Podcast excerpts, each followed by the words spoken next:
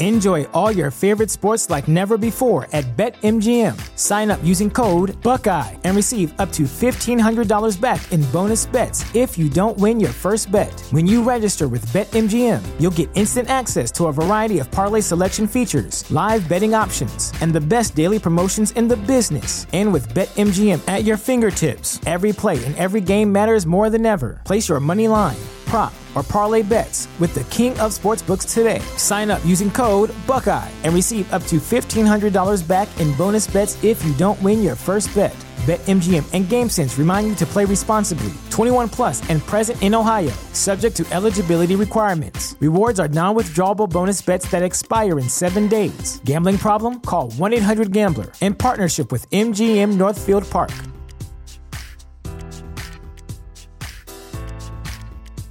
The show is brought to you by our generous patrons at patreon.com slash falloutlorecast. Robots Radio presents The Fallout Lorecast.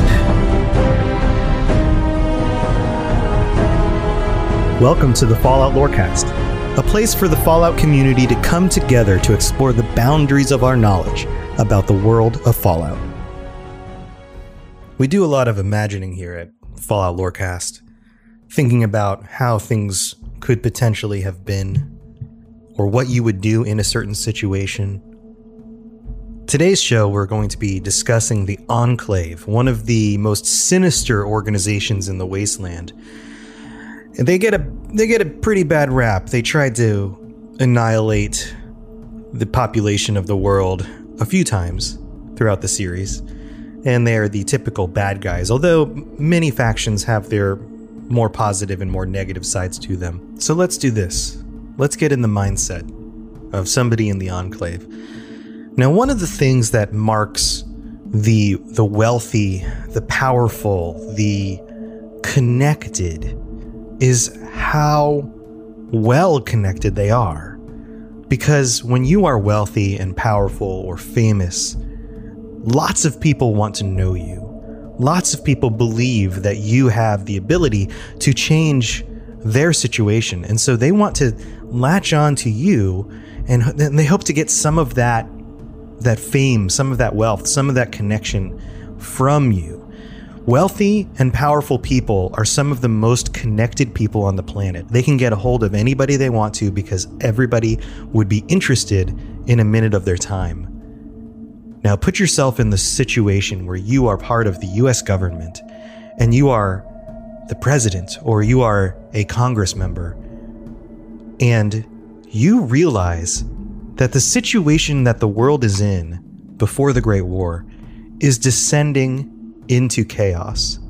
You realize through the information that you have, whether it's through the the information gathered uh, from the United States government and the the minds that work behind the CIA or the FBI looking at the way the world is working or the way things internally are working or whether it's connections to the scientific community or it's just the smartest minds who are planning the, the way the future might work or the might, way things might fall out the way things might fall out.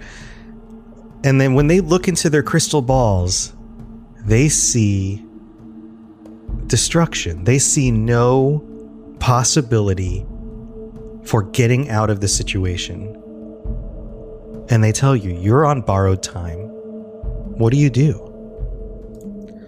Now, for somebody in that situation, somebody with that much power, would you blame them if they banded together with the other people that they know who happen to have similar power, similar wealth, similar connectedness? It only makes sense. What would you do? Would you stand alone? Or would you band together with other people and try to come up with a solution? So, the Enclave, when you think about it, is almost inevitable. Now, what they do with that power is what defines them as a morally good or morally bad organization. And we're going to discuss in this episode the origins of the Enclave. We're not going to get too much into the way some of the games play out Uh, I don't want to spoil any of that stuff. We can dig into those things later, especially as we get into some of the more nitty gritty there. But I want to talk about the origins of the Enclave. Now, according to the Gamepedia wiki, and I, I pull, you guys have probably noticed, I pull from a few different wikis as I as I go through these. But uh, on Gamepedia, Fallout.gamepedia.com, uh, there's a wonderful article about the Enclave. And it explains here the Enclave is a nation state that developed from continuity of government of the pre war federal government of the United States, frequently styling itself as the United States as such. Prior to the war, the founders of the Enclave operated as an informal secret organization of the same name. They comprised members of the US shadow government, a military industrial complex. Relative to other human societies throughout the wasteland, it was among the smallest. Control Station Enclave, the single largest concentration of Enclave population in the wasteland, was home to between 100 and 1,000 inhabitants. By comparison, the largest city in the wasteland built from scratch, Shady Sands, is home to 3,000 citizens alone. Now, the Enclave has come up a few times in uh, the show so far, and it makes sense. They are a formidable, key organization in the happenings of the Fallout universe. And part of the reason why they keep showing up has to do with their ideology. We brought up uh, last week the Brotherhood of Steel and their ideology, and we mentioned uh, how uh, ideologies keep people going, especially in times of difficulty. Now, the Enclave is defined predominantly by their ideology. And that's why I'm going to highlight this first. Before we get into any more of the details, I want to go over the ideology. Now, it says here that the Enclave claims to be the direct continuation of the pre war United States of America. At the time, it does not recognize anyone outside the Enclave as an American citizen. And to the Enclave, that's the end all be all is you're either American citizens or you are not. And if you are not, you have no rights. It goes on to say even if they were born in a vault to American citizens and would thus hold American citizenship, they're still not considered American citizens. Furthermore, since 2140, the Enclave has adopted the position that its members are the last remaining bastion of humanity on Earth. They see themselves as the only humans left, basically.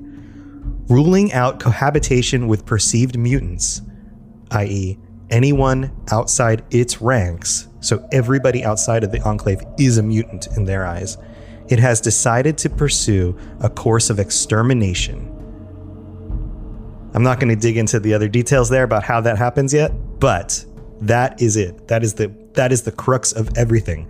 You are either part of them or you are not. You are on this side of the line or you are on that other side of the line. And if you are on the other side of the line, then you are not even human. Who does that sound like? Any major what we would consider to be evil power in history has used the idea of dehumanizing the other side, the people other than them, as a way to justify genocide. This has happened throughout US history in um, the way that racial tensions have played out. Um, this has happened in world conflicts, like World War II is a wonderful example. Everything goes back to World War II, right? um, with the Nazis.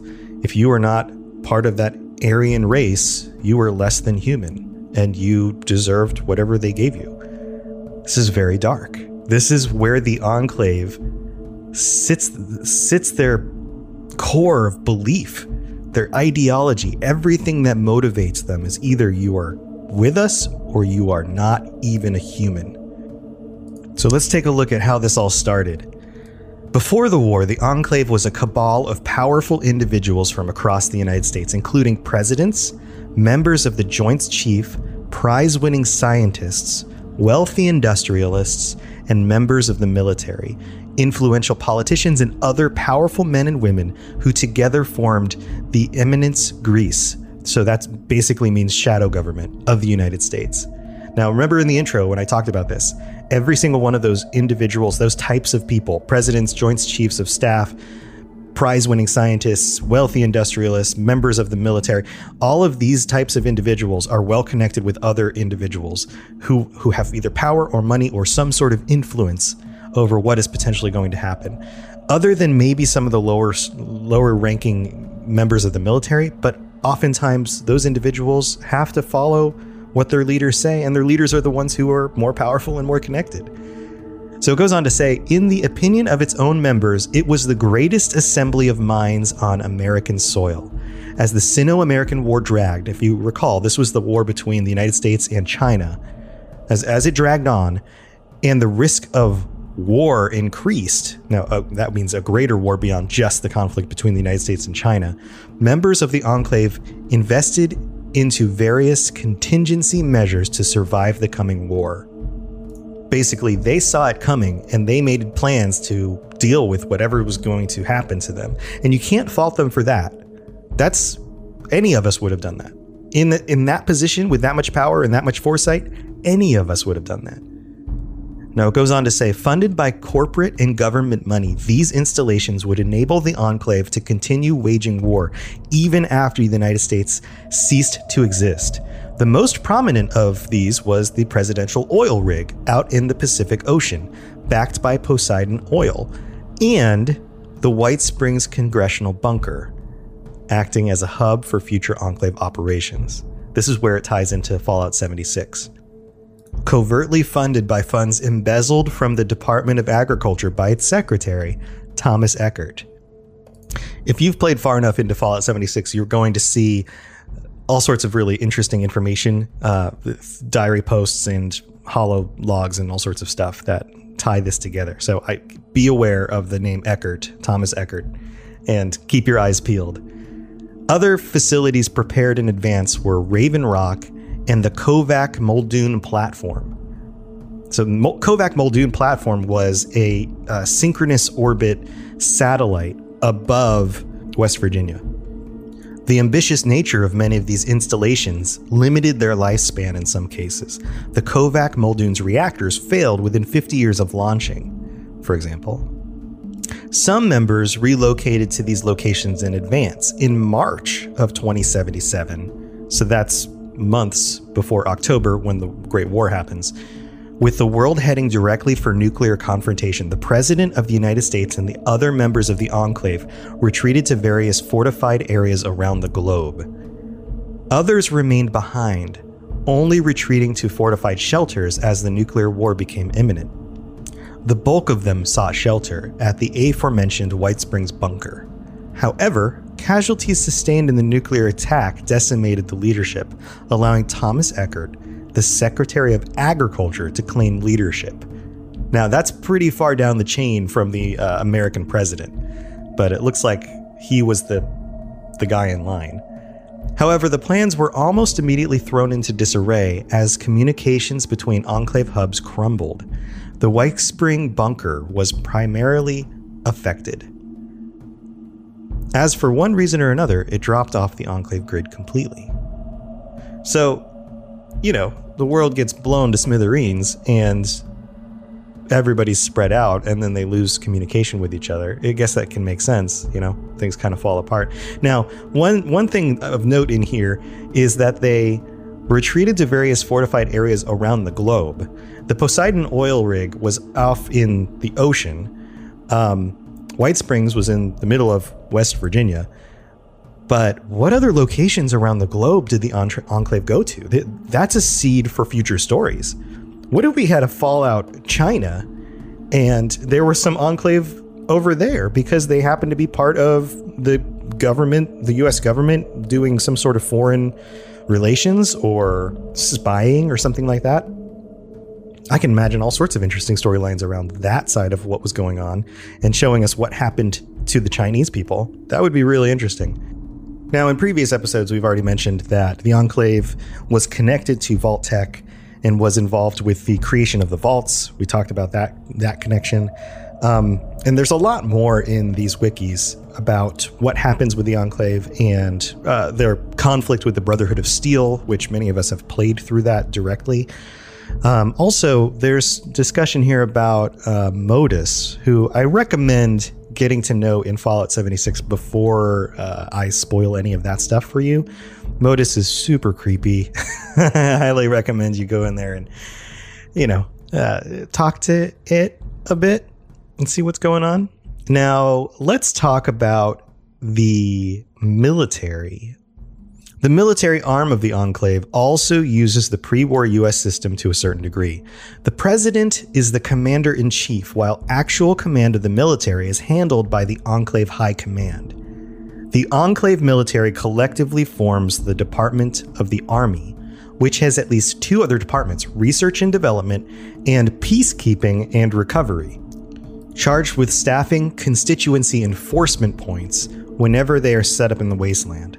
The Enclave has also recreated several pre war formations. The Secret Service was reformed, tasked with protecting the government, most notably the president.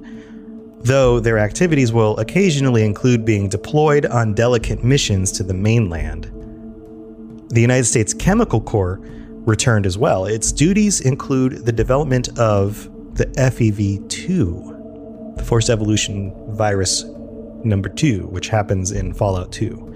Apart from units based on their pre war analogs, the Enclave has several formations unique to itself. The most well known are the Verta Assistant Teams, heavily armed squads of Enclave power armor troops, widely known for their tendency to go in shooting without asking questions. They let someone else sift through the ashes to figure out what was going on. Other units include the Enclave Control Company, responsible for perimeter defense, and the Enclave Squad Sigma, used for securing high priority targets. Another specialized formation are fauna details. Tasked with handling animals used by the Enclave in their operations and experiments, Fauna Detail Charlie is one such example. They're the ones who handle the deathclaws.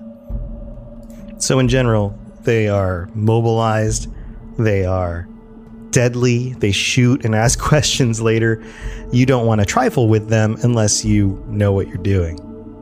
So let's explore some of the technology that the Enclave uses. Here it says access to the most intimate secrets of the United States government and its military. The Enclave managed to preserve a large variety of advanced and prototype technologies for future use within its bunkers. The most important of these were schematics for the experimental X01 power armor, an advanced model still in early testing phases. If you guys have played any of these games, you've probably noticed the X01. It is badass. It looks freaking awesome. Uh, then it goes on and says, and the vertibird family of tilt rotor aircraft, both the VB01 and the XVB02 versions. Combined with the automated production facilities established at their bases, the Enclave was capable of outfitting its soldiers with weapons far above anything the Wasteland could muster, including standardized Mark II power armors derived from the X01, introduced in 2220. Widespread plasma and laser weapons, most notably the Urban Plasma Rifle, developed shortly before the war by REPCONN Aerospace, and of course, the vertibirds, some theorize that the Enclave's technological level is a result of them using captured alien technology. Uh, you guys remember the alien connection here, maybe? But these rumors remain unconfirmed. The most exotic designs used by the Enclave, the Urban Plasma Rifle, was actually created by REPCONN Aerospace. Maybe REPCONN was the ones who were connected to the alien forces. What do you guys think? Enclave Laboratories also possessed cutting edge equipment, ahead of anything Wastelanders could muster.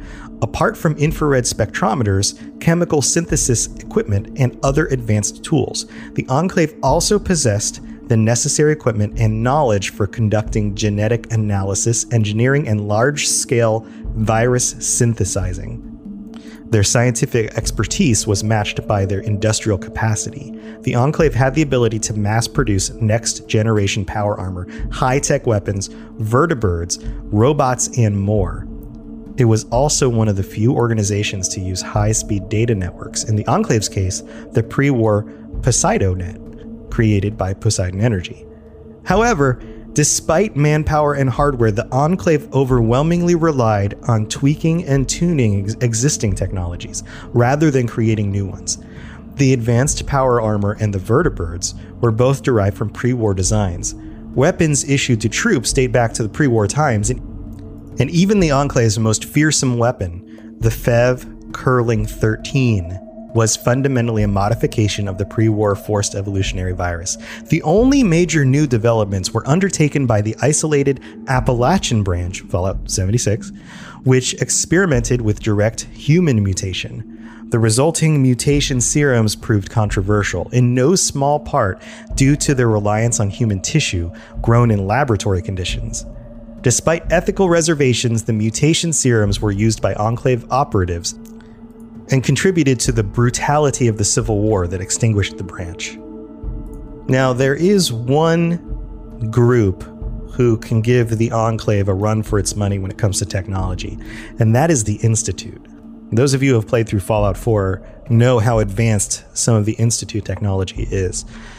So, I don't know which would, you know, if you compare the two, the Enclave and the Institute, and you look at the, uh, power armor, the military side of it, but then you also look at the uh, the programming of the robots that became synths with the Institute and some of their weaponry and that kind of stuff, which we'll have to go in, into in a future episode. I wonder. I mean, which one do you think would win? Who's got Who's got the most going on there? Write Write me and let me know. Um, send me a uh, private message in Twitter at Fallout Lorecast or on uh, in Gmail, falloutlorecast at gmail.com, if you have some thoughts on that. And the question I want to leave you guys with has to do with the ideology behind the Enclave. Imagine you are the last pure humans on the planet, and you are scared out of your mind about what's out there in the wasteland, about what the FEV has done to the populace at large, the mutants and the mutations, and where humanity is going. Does that justify genocide?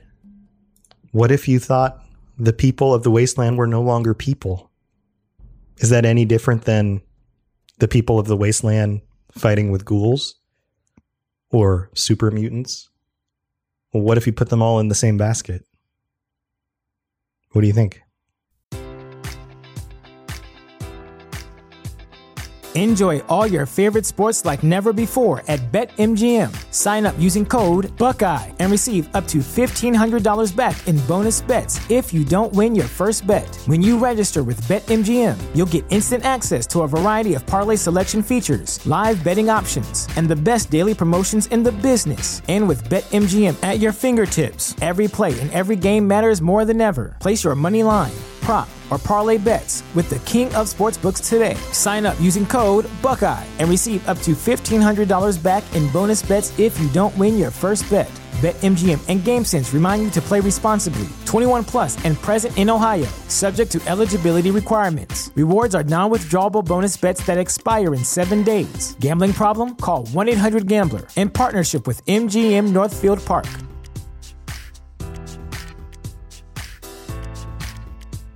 The future is a hefty responsibility and not one that we take lightly, but then taking things lightly has never been what Hefty is about. That's why we've created the Hefty Renew program that turns hard to recycle plastics into valuable resources like park benches and building materials. To participate, simply fill up an orange Hefty Renew bag with accepted items, tie it up, and drop it in with your regular recycling. That's it, it's that easy. It's time to rethink recycling with Renew. Particular valued resources may vary by geography. More info available at heftyrenew.com. If you have any questions about Nuka World, I'd be delighted to answer them. Hello, Vault Dwellers. Welcome back to the Fallout Lorecast. Again, I am your host, Tom, or Robots. You can call me either. Uh, welcome to the show. I know I've been doing this little welcome thing after the initial talking. I hope that's cool with you. Uh, it's cool with me.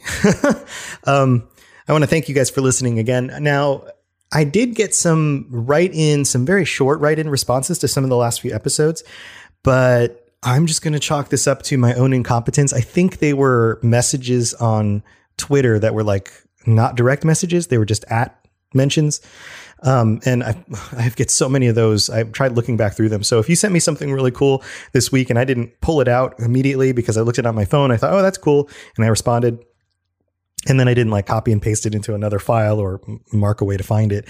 I apologize for not bringing it up on this episode. Um, I definitely want to highlight questions and, and ideas that you, those of you send to me. So please uh, put them in a direct message if possible, or uh, send them to me in an email at um, falloutlorecast at gmail.com. Both of those are much better ways for me to go back and track what comes in. So I apologize for that. No, no new uh, uh, messages from you guys this week about some of your thoughts on the previous episodes, but I am dying to hear some more of your thoughts about the Brotherhood of Steel, about uh, Vault-Tec, and some of the things they're doing. Heck, even about some of the mini episodes, the mini-sodes, if you want to write in about those. I'd love to hear your thoughts. Cultural database accessed. Quoting New England poet Robert Frost. Freedom lies in being bold. Why don't we ask the newcomer? You support the news? So let's discuss what's going on in Fallout 76 and around the web and in my my gaming life. Well, Fallout 76 had another patch, and I'm sure you guys are plugged into this already. I'm a little bit late into it with an episode this week about things that happened last week. Uh, but basically, basically, they nerfed a bunch of stuff. People got upset. They also improved certain things, and they rolled back some of the changes that they accidentally didn't mean to roll back in a patch. So that happens. I'm sure that is tied to a uh, lower um, uh, on the business end whenever you're doing software development and you have multiple people working on something, sometimes people will make updates to one version of something, not knowing that somebody updated another version of something. So that just has to go to, uh, there's a word for it. Uh, but making sure that those changes actually go through and they double check everything before they release it to the public. I think there's so much, um, and in the experiences that I've I've been in working in software development type situations, there's so much impetus to get things out to help make people happy and answer and solve some of the problems that sometimes certain things get overlooked. So quality control can sometimes get sacrificed for that. So I'm pretty sure that's exactly what happened. Um, but you guys don't want to hear about the back end stuff of that. You just want to play your game and it, for it to work right. And you know they're they're continuing to work on it. So um, I still have high hopes. I think this is one of those things that you stay in it for the long haul. Um, and even if it's one of those things where you kind of fall off of because you feel like you've done everything at some point, I'm sure there's going to be times that you're going to jump back in and you're going to try the new content or you're going to try the new updated changes. Um, there's so many other good examples of this in the gaming world. You've got uh, even games like No Man's Sky, which the launch version of the game looks very different than the game it is now.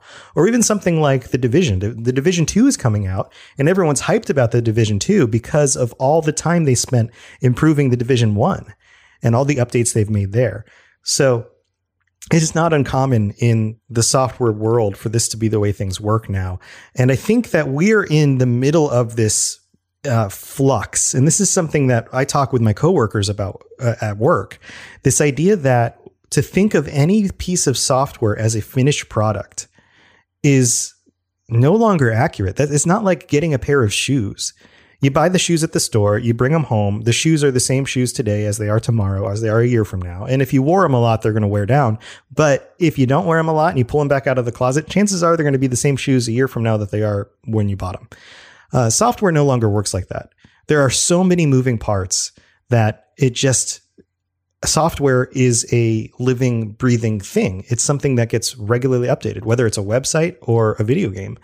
Um, and the thing that you bought today is never going to be the same thing a year from now. It just isn't. And to have that expectation that some stuff will stay the same or some stuff won't change is, I mean, frustrating maybe, but naive at the same time. And I don't want to call anyone out. I don't want to say, hey, you guys you guys are idiots because you're not thinking about this right. But more i just want to say this is a mental shift. This is going to be the kind of thing that people in our generation who are playing these games are having to get used to but it's going to be the kind of thing that uh, today's children will only know. They will only know this version of software where it just keeps getting updated and changed over time. And i have a feeling that expectations will shift. Um, so there's that's my little my little rant about how how the state of this is going. I'm not going to go into patch notes or details. There's plenty of other sources that can do that a lot better than I can, and I'm sure you guys might listen to them also. Um, so in my gaming, I have jumped back into Fallout 76. I've been playing, played a little bit more Derek, looking for his mountain mama. Um, having a good time with Derek still, uh, especially when I run into strangers and, and talk with them, as I've noted before. Um, last night I jumped back into my main character and finally was able to kill a Wendigo wearing a clown outfit, and it worked and it counted. And that was great because I've had that quest, I've had that stinking quest for tens of hours at this point for the majority of my time in the game. Um, I'm also at, at, the near end game. I'm at the point where I have to launch a nuke. And I hope that's not spoilers to anybody, but guess what? You launch nukes. Um, that's coming up. And I'm kind of delaying it. I've been delaying it and trying to do other things before doing that. But I also feel like I probably need a little bit of help getting that done. So if anybody wants to group up with me, I'm robots on PC. Um, feel free to shoot me a friend request or just, you know, at me on Twitter and say, "Hey, you playing tonight? You want to get together and drop a nuke?" That'd be that'd be really cool. I'd love to get together with some of you guys and do that. Um, in other news, uh, the streaming situation is going really well. We had a bunch of people uh, in the channel last night uh, playing along and just kind of hanging out. Um, I've also become an affiliate on Twitch, which is super cool. I've hit the affiliate status, uh, which gives me the ability to create emotes and have subs. And I'm doing a thing right now. Well, first, I created a first the first emote for our subs that you get when you sub is the little thumbs up from the little vault guy. So if you want thumbs up on Twitch, then you know where to get them. Um, but that's what we do whenever, whenever anybody follows or subs. We everybody drops them a bunch of one ups. And last night uh, we had two new subs. Um, and I'm going to call you guys out on the show. I hope you're okay with that. Brian Ruther, Ruther, Ruther. I always forget how to pronounce your your last name, Brian. And the Ancient Gamer Tag, who's at the Ancient Gamer TAG on Twitter and on Twitch. He also has been streaming. His his guys, go check out uh, Tag's images that he puts up on Twitter, his screenshots and his little stories about some of the stuff he's doing. It's either absolutely hilarious or just brilliantly beautiful. Uh, go check that stuff out and hang out with him on stream. He'll he knows a lot about Fallout 76 and um, I jumped into his stream earlier last week and he showed me where to find the um, chainsaw because I happened to mention that I just hadn't found it yet. And he's like, "Oh, it's in this one spot. Why don't you come take a look? Bread and bed and breakfast." Showed me where to find it and and all sorts of stuff. So highly recommend you, you jump in there, say hi to those two guys, and thank you again to both of you for subscribing to my channel. Um, and oh, this is the other news on the channel. I used to have animated GIFs that would show up on screen screen when you use chat commands. And Fev Dweller, my good friend, the FEV Dweller, has uh, figured out how to enable that again without a custom bot that I used to use. And so I've got some animated GIFs on screen. And so I'm doing this now that I'm a new affiliate. I'm doing this thing where if you are one of the first 10 people to subscribe to the channel, you get to choose your own custom uh, animated on screen GIF that is commanded by whatever command you want to use. It could be your name, it could be whatever. So, um, for example, Tag got to choose his. And if you write uh, exclamation tag team in the chat, you get this little animated GIF of the two, like the little vault guy and the little uh, militia vault guy shooting, hanging out together, like tag team. Get it? Huh? It was pretty cool. I, I'm I'm all for customizing the stream around the things that you guys are adding in. I think that's going to be awesome. But that's what's going on in the state of Fallout 76 and in my own gaming right now. And uh, the other thing I want to drop is I've been considering more expanding of this lorecast content to now we're doing regular lorecast shows weekly and we're doing mini-sodes. I think I might have the bandwidth to take on another series and start a different lorecast series about maybe the Elder Scrolls. I'll just leave that there. Hello there, old chap. Good to see another of General Atomic's finest, still eager to serve. Let's get the other bit of politeness taken care of, shall we? What the bloody, bloody, bloody hell are you doing here? You people are crazy. All right, it's that time again. It's the end of the show where I call out people who have left reviews on iTunes, please, please drop those reviews in iTunes. You guys say so many nice things to me. And sometimes I'm like, could you also say that in iTunes? Because that would be really helpful. I love that you say nice things, but it would also be doubly, actually, be like 10 times more helpful if you just said them on iTunes too. And um, some of you guys are awesome and you leave reviews and ratings on there. We are up to 17 five star ratings. That has jumped a few more numbers since last time. And we have a brand new review from Dragon Silverlight who says, I love this podcast and I hope you do some more. Well, guess what, Dragon Silverlight? I'm going to do some more. Thank you so much for that review. And I'm going to uh, sign off and let you guys know hey, I'll probably be doing another minisode this week and at least one, if not two. And guess what vault is coming up? We just did 12, so that means 13. And that might sound familiar to those of you who played the first Fallout game. So that'll be the next one in the queue. Otherwise, take it easy, guys, and I will see you later.